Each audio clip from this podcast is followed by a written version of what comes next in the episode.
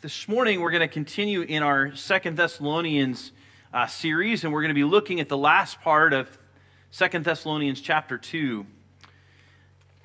As you kind of think about in our, our world and you begin to look at our world, we can look and see lots of things as we've seen the past few weeks that we know are kind of upside down within our culture. And we talked about the fact that as followers of Christ, we need to expect God's promises to come true. That there's a comfort about Christ's return. But as we think about that comfort, we need to ask ourselves how we're living in the midst of that, how we're responding to the craziness of our own world. Do we get baited into divisions which don't matter? Do we get pulled into things that are not eternal? Is our focus here about being comfortable rather than being purposed? Does what gets your attention,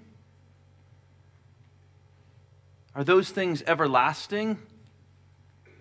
Or are they things that are just niceties now?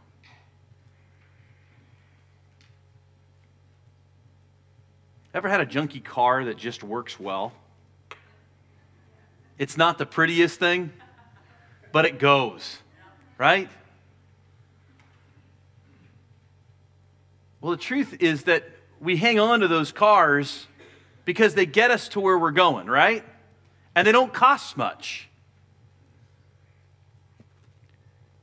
I don't know about you guys, but I can remember the first time I had a car payment after having bought a car outright. It stinks, doesn't it? All of a sudden, you see the money going out, and you're like, well, here's a trade off. I'm driving a, a car over here that looks a little better, but they both get me to the same place. And there comes a point where you come to that realization of like, really, who cares what it looks like, right? If it's working, if it's, if it's, if it's getting me where I need to go. Well, I think what happens sometimes in our faith is we lose sight of what it is that makes us go and what it is that gets us to where we're going.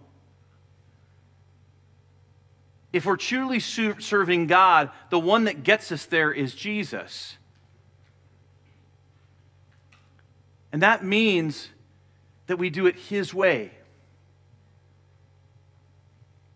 And so, what we're going to see this morning is that with the Thessalonians, Paul is encouraging them to stand firm, to do it God's way. But not simply because God says, do it my way, but rather because there's certainty in it.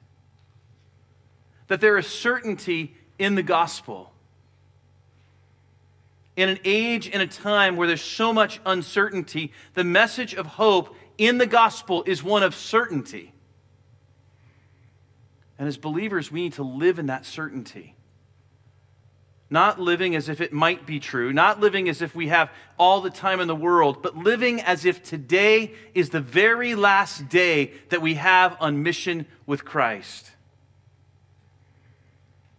So let's take a look at this small portion of Scripture, but a portion of Scripture which is deep and it's grounded and rooted. And I want you to think as we read through this scripture how many times in this scripture the word is used either we or us or our. There's a community in this in Jesus.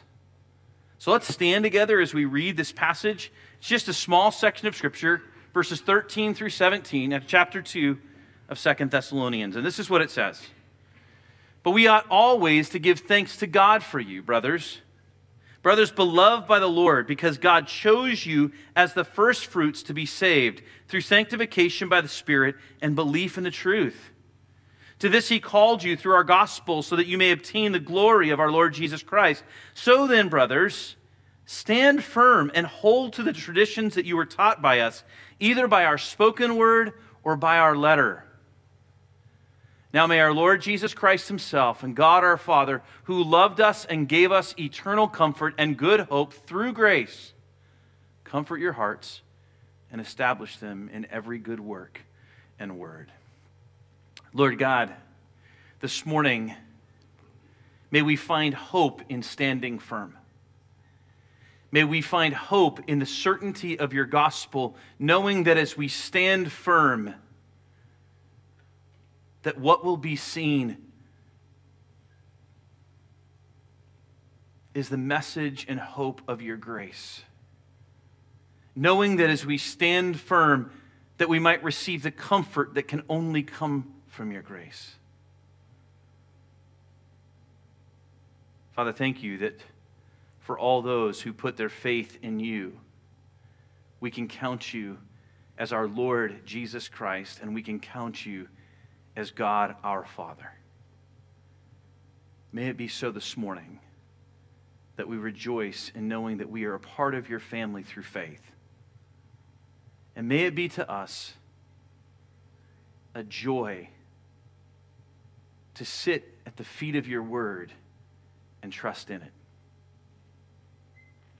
Father, for those who have not responded to your grace, I pray this morning that they would see desperately the need for you, that they would cry out to you in faith.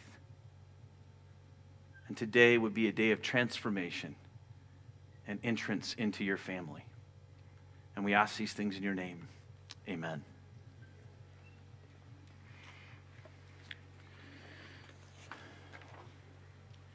At the heart of this passage is the idea that the certainty of God's loving gospel enables us to stand firm in times of worry and spiritual confusion. The certainty of God's loving gospel enables us to stand firm in times of worry and spiritual confusion. Certainty, gospel, stand firm. That's what we're talking about this morning. The certainty of the gospel enables us to stand firm, to not be moved, to, to not waver. Now, at the beginning of Second Thessalonians 2, the purpose for our, sec, uh, for our text becomes clear.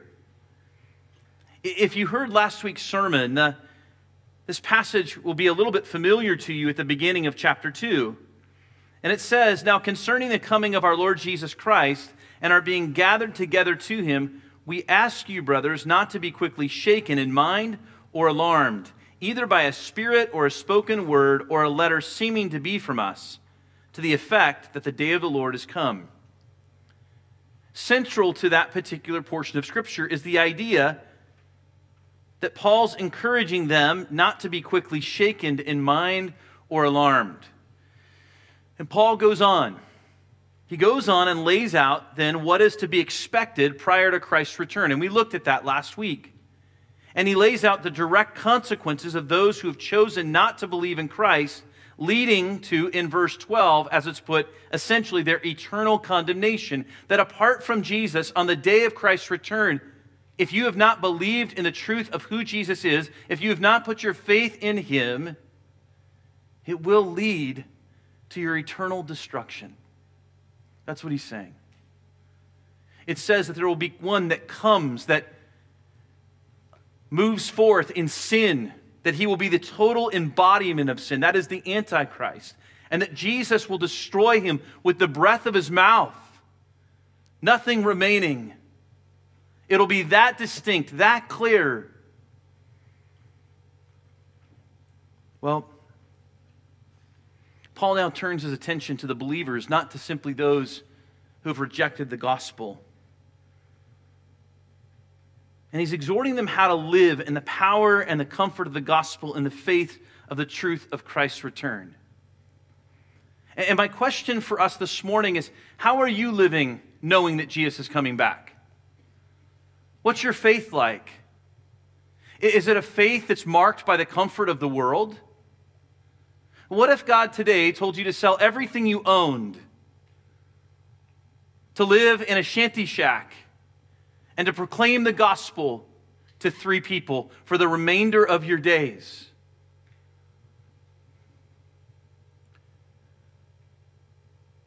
What if God said, You can have everything this world has to offer, but you will lose your soul?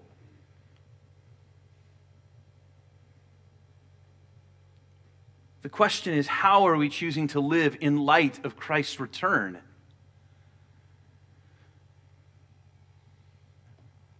One of the challenges that we have in American faith today is that we speak specifically of about the repentance and salvation of Jesus.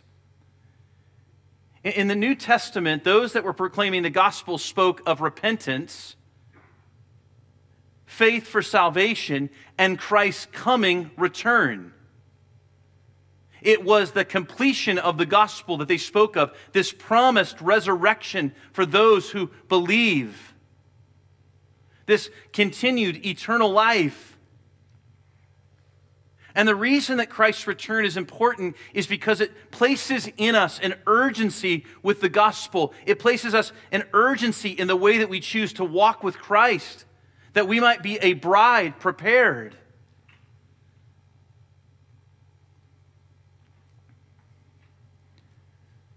Isn't it funny that on the day that you get married, it's probably the best you'll ever look? Now, it's not true for everybody, but usually we're at our youngest. We've put hours upon hours and hours into this thing. Usually the guys don't, right? But the truth is, is that from that day forward, we're getting older and older, our tent's getting older and more worn out than ever before. Now, the beauty of that is that love blinds us of those things. The beauty of it is life, love actually can, can make our spouse look even better. But physically, our body is actually moving towards a state of decay as we get older. We're working towards the tent being broken, not whole. What God wants is a bride who is prepared for Him. And the question is Am I resting in Christ? Am I walking with Christ? Am I standing firm in Christ, ready for his return? Heard of a pastor once say that he watched his father die. And as he watched his father die, he had served his church for 50 years. And on his deathbed, he kept saying, Just one more soul, just one more soul. Give me one more soul. And for us, we might say, ah, that's noble, that's great. But for this pastor, one of the things that he shared was he never saw his dad really in peace in that moment. That he felt as if his dad was living with a sense of regret that he had not done his best for the kingdom of God. And I wonder how many of us pursue the Lord, but we know in the heart of our hearts that we're not really truly sold out for Him. That there's more that God wants to do with us, but we're chasing the pursuits of this world rather than the pursuit of Christ and His kingdom. This is kind of what Paul is driving home with the Thessalonians. He's saying, Look, things are going to get worse. But you have confidence because Christ will defeat those, those ones who are evil. Christ will defeat the Antichrist. In the end, when he appears, you will appear with him in glory.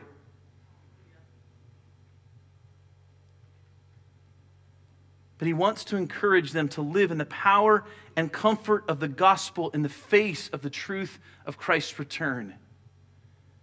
And by comfort, he doesn't mean apathy. He doesn't mean laziness. He means freeing peace. So, this brings us to the text today in verse 13, which begins But we ought always to give thanks to God for you, brothers, beloved by the Lord. This word is agape, and it is the love of God that moves us forward, that spurs us forward in our relationship with Him. When somebody loves you well, you want to return that love. I think one of the hardest things about growing up in the church is hearing about God's love. For those who are outside of the church, when they come to Jesus, I think they have a, an understanding of being loved in a way that they've never been loved before. And I'll be honest with you, there are days that I would love that. Because I know for me, I never truly understood God's love in that way. God's love was always there. I never understood to be apart from it.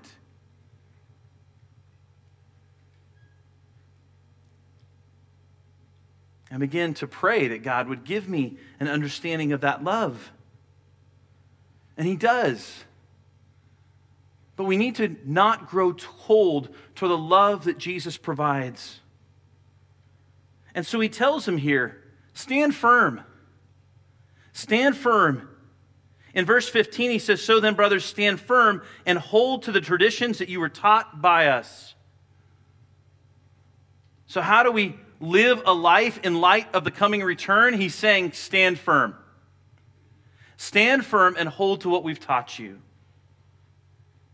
So, how do we stand firm in the midst of trial, in the midst of worry, and even in the midst of spiritual confusion?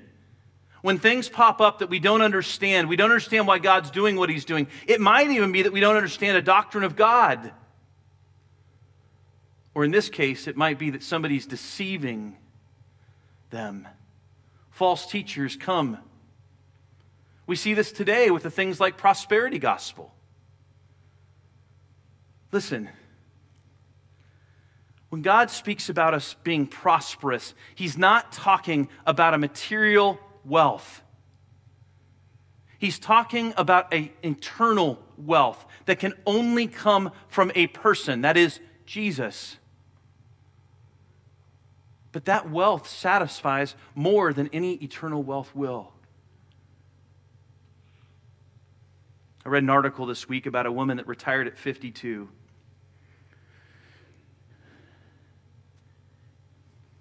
And the, the article was simply titled this You Can Never Have Enough Money. And what had happened to her, she'd run across health issues. And so she had been retired for three years. She was 55 years of age. Her bills were so significant that she had to go to work.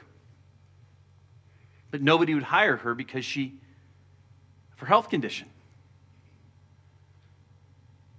And after another few months or several months of working through this, she found a part time job that she could work at.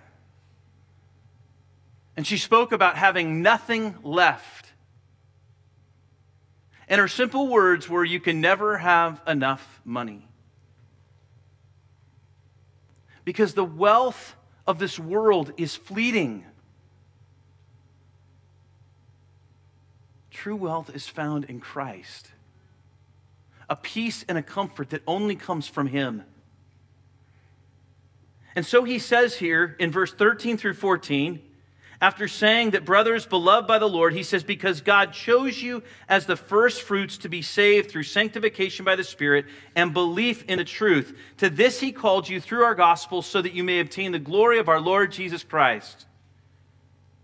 So, standing firm on the gospel first requires us to remember God has chosen and called us. God has chosen and called us.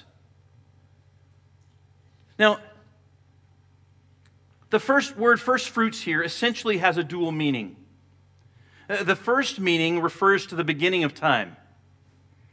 God predestines them for salvation, or us for salvation, as Ephesians 1 4 through 6 puts it. He says, even as he rose, even as he chose us in him before the foundation of the world, that we should be holy and blameless before him. In love, he predestined us for adoption to himself as sons through Jesus Christ, according to the purpose of his will, to the praise of his glorious grace with which he has blessed us in the beloved. Now, one of the things that happens with this idea of being chosen by God is the uh, an arrogance that rises up. We see this that election becomes a doctrine that becomes something to divide about. And it's not. Most often in the New Testament, when election is mentioned or the idea of predestination, as it is in Romans 8, it's always in context to suffering. In this passage, it's the same. And there is a reason why. Because God wants to, you to know that in your suffering, you are not there by accident, but you have been appointed for that. That He has chosen you, and you are in that in His comfort. It was never to be an excuse where you didn't go and witness. And it was never to be an excuse where you said, I got this all figured out. It was to be a place where we landed in confidence in times of suffering, in times of worry, in times of anxiousness, in times of spiritual confusion, that we could know that we were Christ and Christ had appointed us for such a time as this. What a wonderful thing it is for those early Christians that were being burned at the stake, and those Christians today in China and Arab nations that are dying, in North Korea, which has now become the most hostile nation towards Christians. What a wonderful thing it is to know that when I'm being persecuted for my faith, that God has chosen me. That I don't have to stand with doubt but I have tremendous freedom in knowing that I am here for God's glory and for His sake. When he says here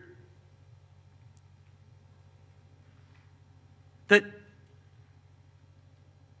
the Holy Spirit has sanctified, right?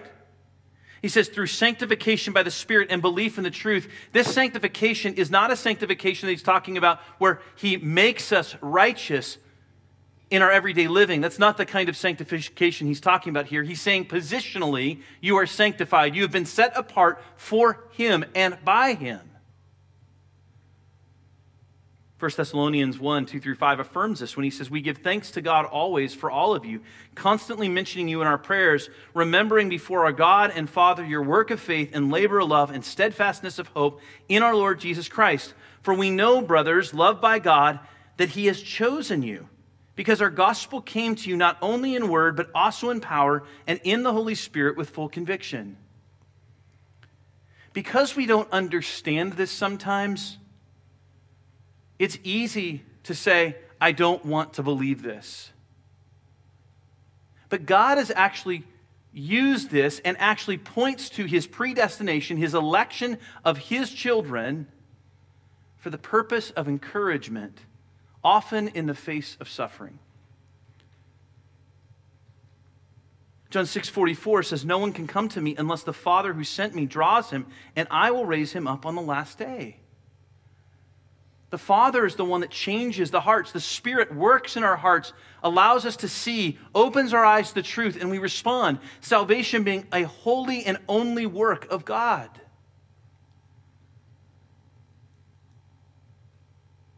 We have to wrestle with Romans 9:15, which says, I will have mercy on whom I have mercy, and I will have compassion on whom I have compassion.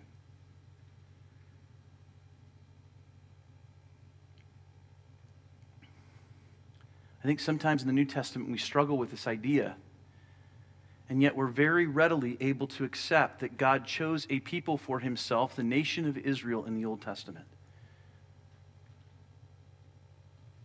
We need to stop and look. And it doesn't mean that we understand it all. It doesn't mean that we don't wrestle with these truths, and we certainly don't divide over this truth. But it is worthy to dive into it, to seek it, to understand it. Now, the second meaning here has to do with a purpose mission. The first is that you were chosen by God for salvation, set apart. And then the second piece of that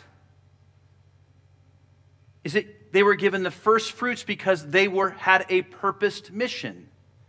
So you and I have been set apart. The Thessalonians have been set apart, but we've also been set apart not just for salvation, but for a mission. The Thessalonian Christians were some of the early converts in Macedonia. They were responsible for bringing the gospel to that region. In the same way, we are responsible for bringing the gospel to those within our purview, those who we work with, those who we go to school with, those in our neighborhoods. God's called us to bring the gospel there. Acts 17, 26 says, And he made from one man every nation of mankind to live on all the face of the earth, having determined allotted periods and the boundaries of their dwelling place. Do you believe that God has put you here for mission work?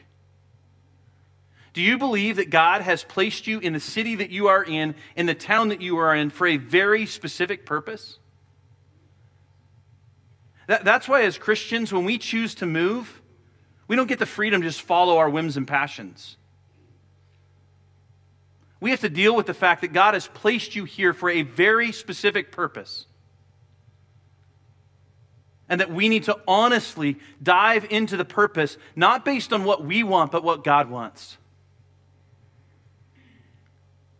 Have you ever thought, those of you who are choosing to go to a college,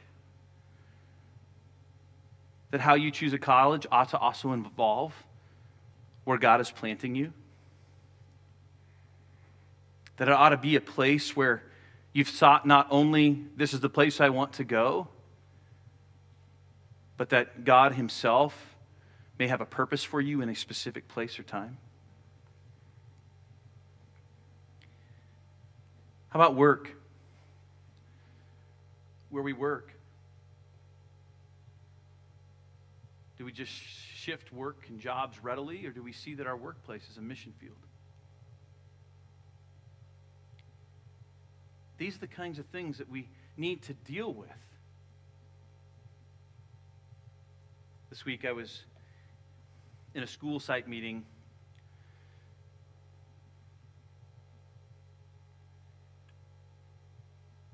And I was talking to a few teachers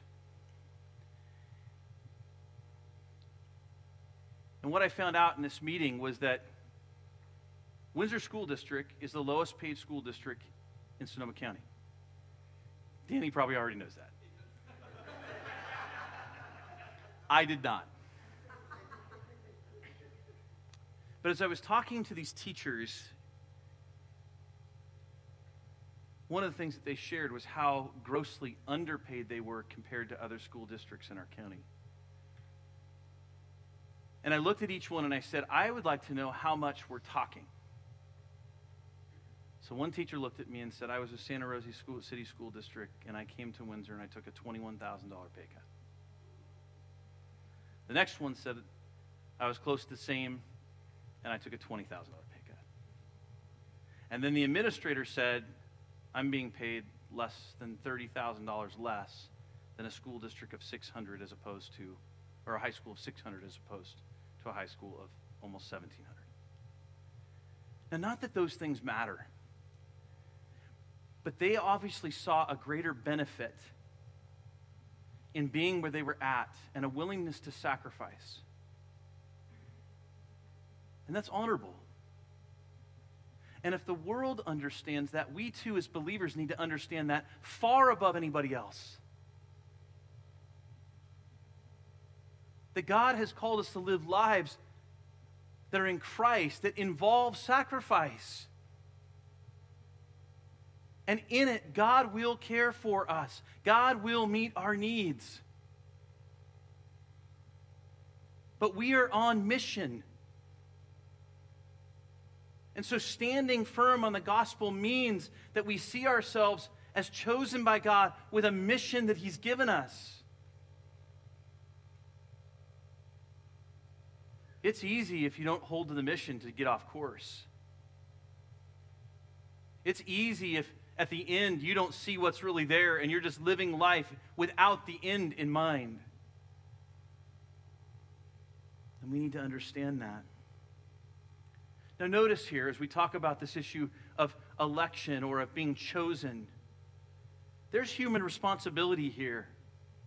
It tells us here in verse 13 and 14 that through sanctification by the Spirit and belief in the truth. Now, this is part of God's mystery how being chosen and how human responsibility work together.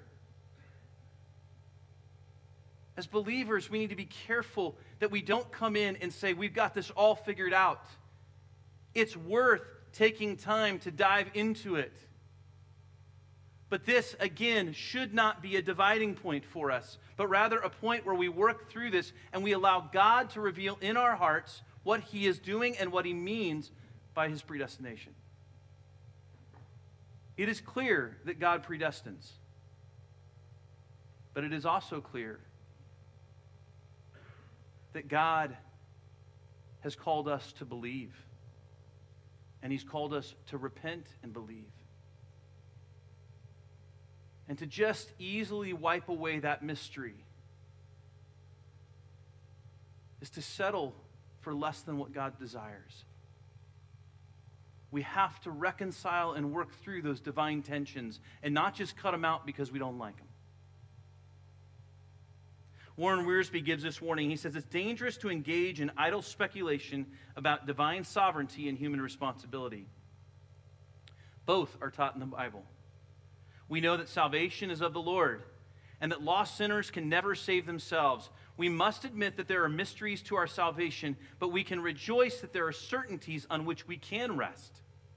We must not use the doctrine of election to divide the church or disturb the weak, but to glorify God. He's spot on. We have to deal with those things together. So, What's the second way of standing firm in the gospel? The first is to remember that you've been chosen and called.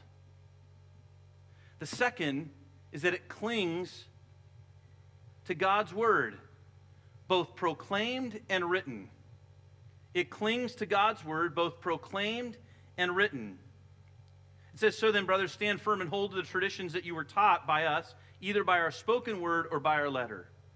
So here's what's happening. When he says traditions, he's not talking about human traditions.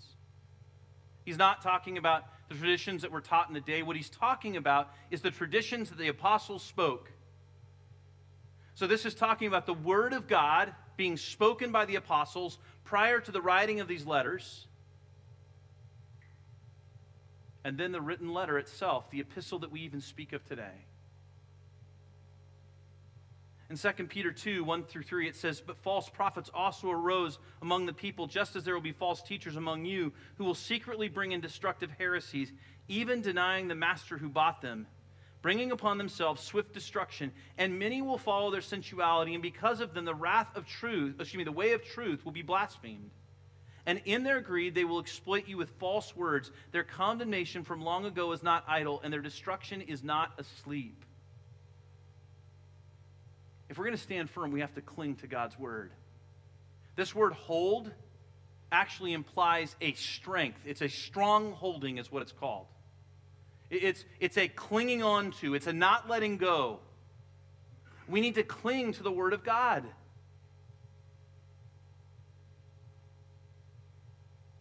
That means this this idea that He continues to share of our of us, of we. That yes, we need to be in the Word individually.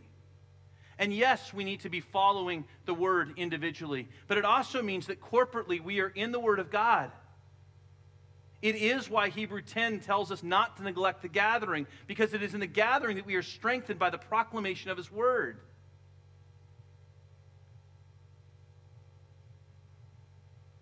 It also means that when you gather with other believers, that your discipleship groups, those that you spend time in the Word with, that that is a grace of God given to you.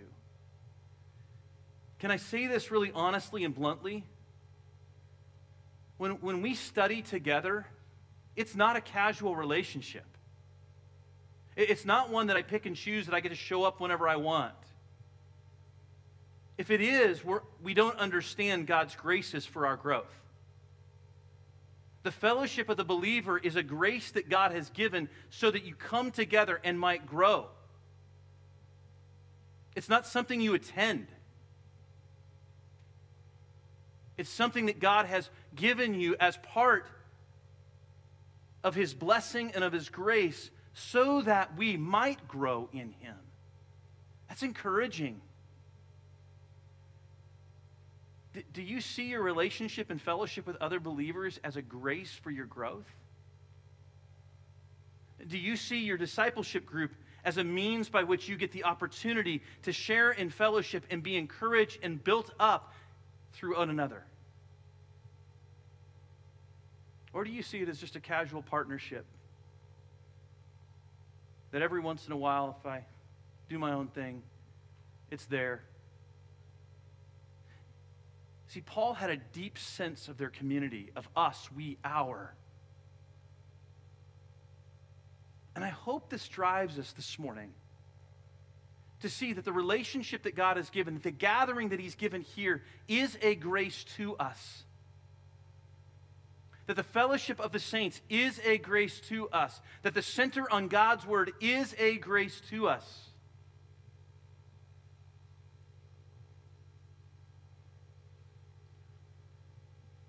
What it's not saying is we can't miss. What it is saying is what's our heart attitude towards those things?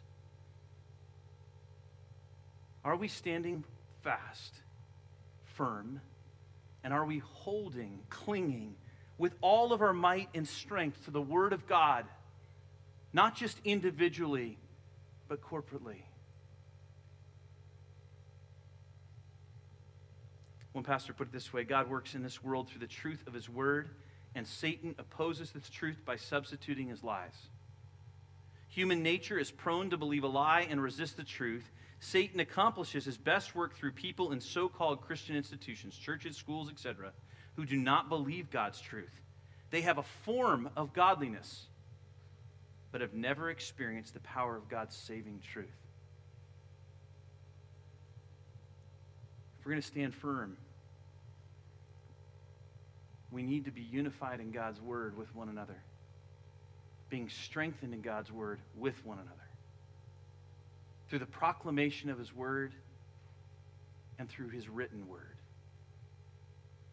Colossians 2, verses 6 through 10 adds, Therefore, as you receive Jesus Christ, Jesus the Lord, so walk in him rooted and built up in him and established in the faith, just as you were taught, abounding in thanksgiving. See to it that no one takes you captive by philosophy and empty deceit, according to human tradition, according to the elemental spirit of the world, and not according to Christ. For in him the whole fullness of deity dwells bodily, and you have been filled in him, who is the head of all rule and authority.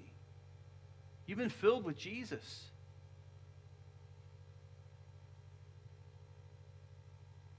Cling to his truth.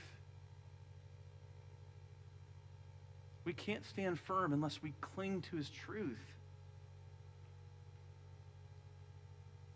Philippians 1, verses 27 and 28 says this Only let your manner of life be worthy of the gospel of Christ. Whoa. He's called us to let the manner of our life be worthy of the gospel of Christ. And then listen to what it says so that whether I come and see you or am absent, I may hear of you that you are standing firm in one spirit, with one mind, striving side by side for the faith of the gospel, and not frightened in anything by your opponents. Wow. Sound like a grace that God's given in His Word? That actually standing firm, a vital portion of that is word centered fellowship what we're doing here now, what we do later in our weeks.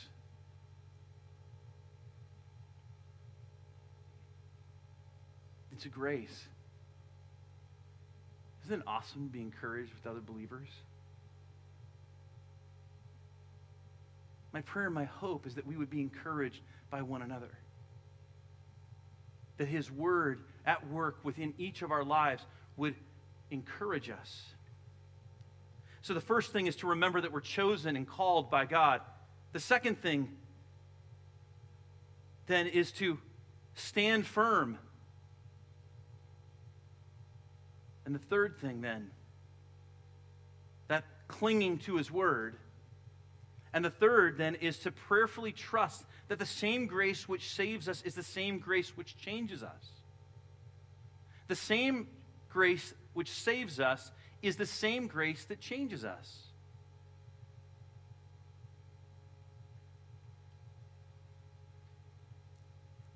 David Guzik points out in our intercession and petition, we do well to remember God's past faithfulness and present blessing. His faithfulness in the past is a promise of his faithfulness for the future.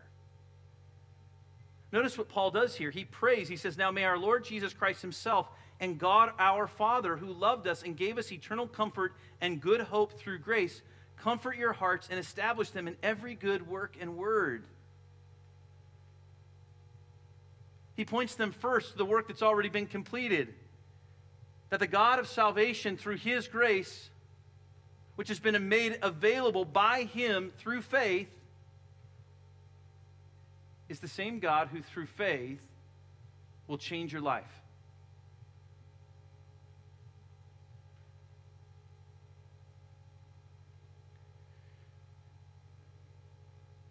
This week,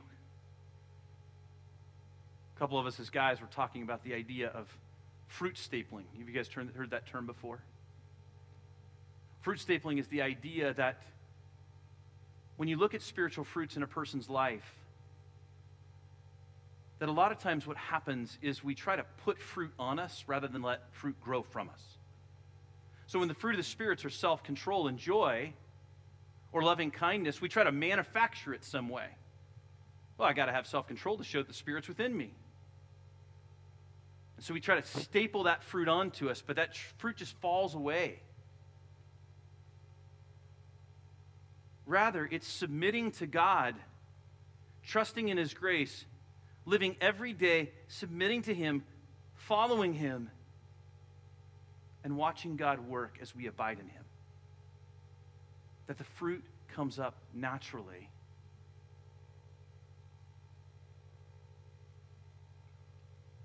Our faith is not one of works, our faith is one of grace at work within us. And so, as we submit to God through faith, as we seek Him, as we prayerfully trust that as we walk in obedience with Him, that He will change us, we will see that transformation.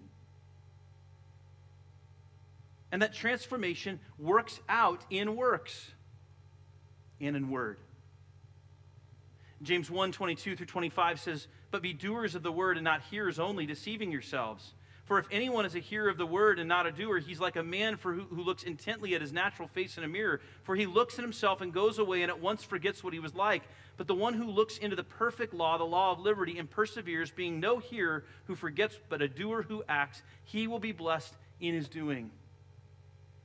What he's saying is this we submit to Jesus, we submit through faith, we walk in obedience through faith, and God changes our hearts if we have no confidence that Christ is in us, we will not stand firm. It, it's only when we see Christ at work within us that we stand firm. And when Christ is at work within us, then our lives are testifying to the truth of who He is.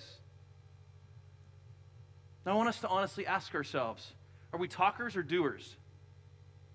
Ask yourself that. Do you spend more time talking about what God should do or shouldn't do, or what the world should be doing or not doing? Or do you spend more time pursuing Jesus and walking with Him, abiding in Him? And there's a reason that He puts the works here before the Word. Because too often we speak about godly things that we have no desire in our own lives to apply.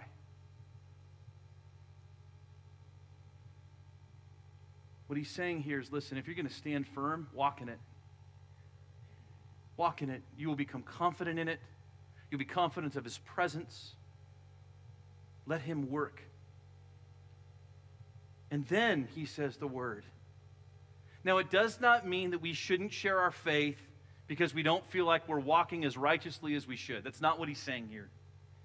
He's saying, yes, bring the gospel, share with word share with deed. But here's the thing if you want to stand firm, you're going to know the confidence of the Lord and experience the confidence of the Lord at work and the confidence of your salvation as you walk with Him. And when you walk with Him and you see the reality of His work in your life, you will want to testify to everyone of His power and of His grace. When we see God do stuff inside of us and we know how dirty we are, right? We know what goes through our minds and our hearts. When we see God beginning to change that, that's something to testify about. That's something to proclaim, and we want to. Because then I can look at anyone else and I can say, Yeah, I know. That felt powerless to me. That felt hopeless to me. And yet, as I submitted to God, God changed my heart, renewed my heart. And guess what? I'm experiencing His victory. And you too can experience the same victory through repentance and faith. That means that the gospel has to have words. It can't be good news just by walking. Think about that for a minute. Think about what friendship evangelism does. It's as if I walked into the room and I looked at y'all, put my hands up, and said, I'm a work of God. Right? That's it. The good news has to have news attached to it. I don't walk into a place and just assume they know. The gospel was not mently, simply meant to be lived out, it was meant to be lived out and proclaimed. And that's why words matter. That's why what we say matters. Does it edify? Does it build up? Does it point to Jesus? Charles Spurgeon puts it well when he said, Some Christian people think that the word should be everything and work nothing, but the scriptures are not of their mind. These professors speak a great deal about what they will do, talk a great deal about what other people ought to do, and a great deal more about what others fail to do. And so they go on with word, word, word, and nothing else but word. They do not get as far as work, but the apostle put work first in this case. A life changed. In 1 Thessalonians 4 1, it says, Finally, then, brothers, we ask and urge you in the Lord Jesus that as you received from us how you ought to walk and to please God, just as you are doing, that you do so more and more. May we be a people who stand firm on the gospel when faced with worry, anxiety, fear, trial, when faced with spiritual confusion, when we don't understand what God is doing, we don't understand why God is doing it, or we don't understand what this doctrine actually means and how it looks and works within His grace. Rather than running, rather than finding it in our own strength, may we stand firm in His gospel. And may we stand firm in expectation that Christ, Christ will return and restore all things for those who have repented and believed on Jesus Christ. May this morning give us hope. And may this morning give us joy, knowing that Christ will return, and that as we stand firm, we will be ready to receive the bridegroom, Jesus, without regret. May we live with the urgency today in his grace and his hope and his truth. Let's pray. Father, your word has said it. Your word has called us to be a people who stand firm. So may that be our simple prayer this morning that you would enable us to stand firm in the power of your gospel. May we see that you have appointed us for salvation to be your missionaries to a world who needs to know the gospel. May we remember that you are surprised by nothing. God, may we cling to your word with reckless abandon and fervor.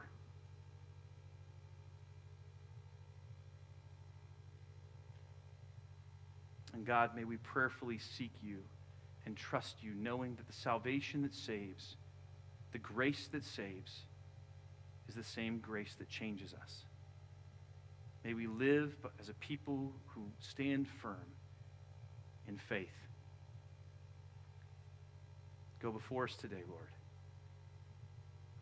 in your power and in your favor. And we ask this in your name.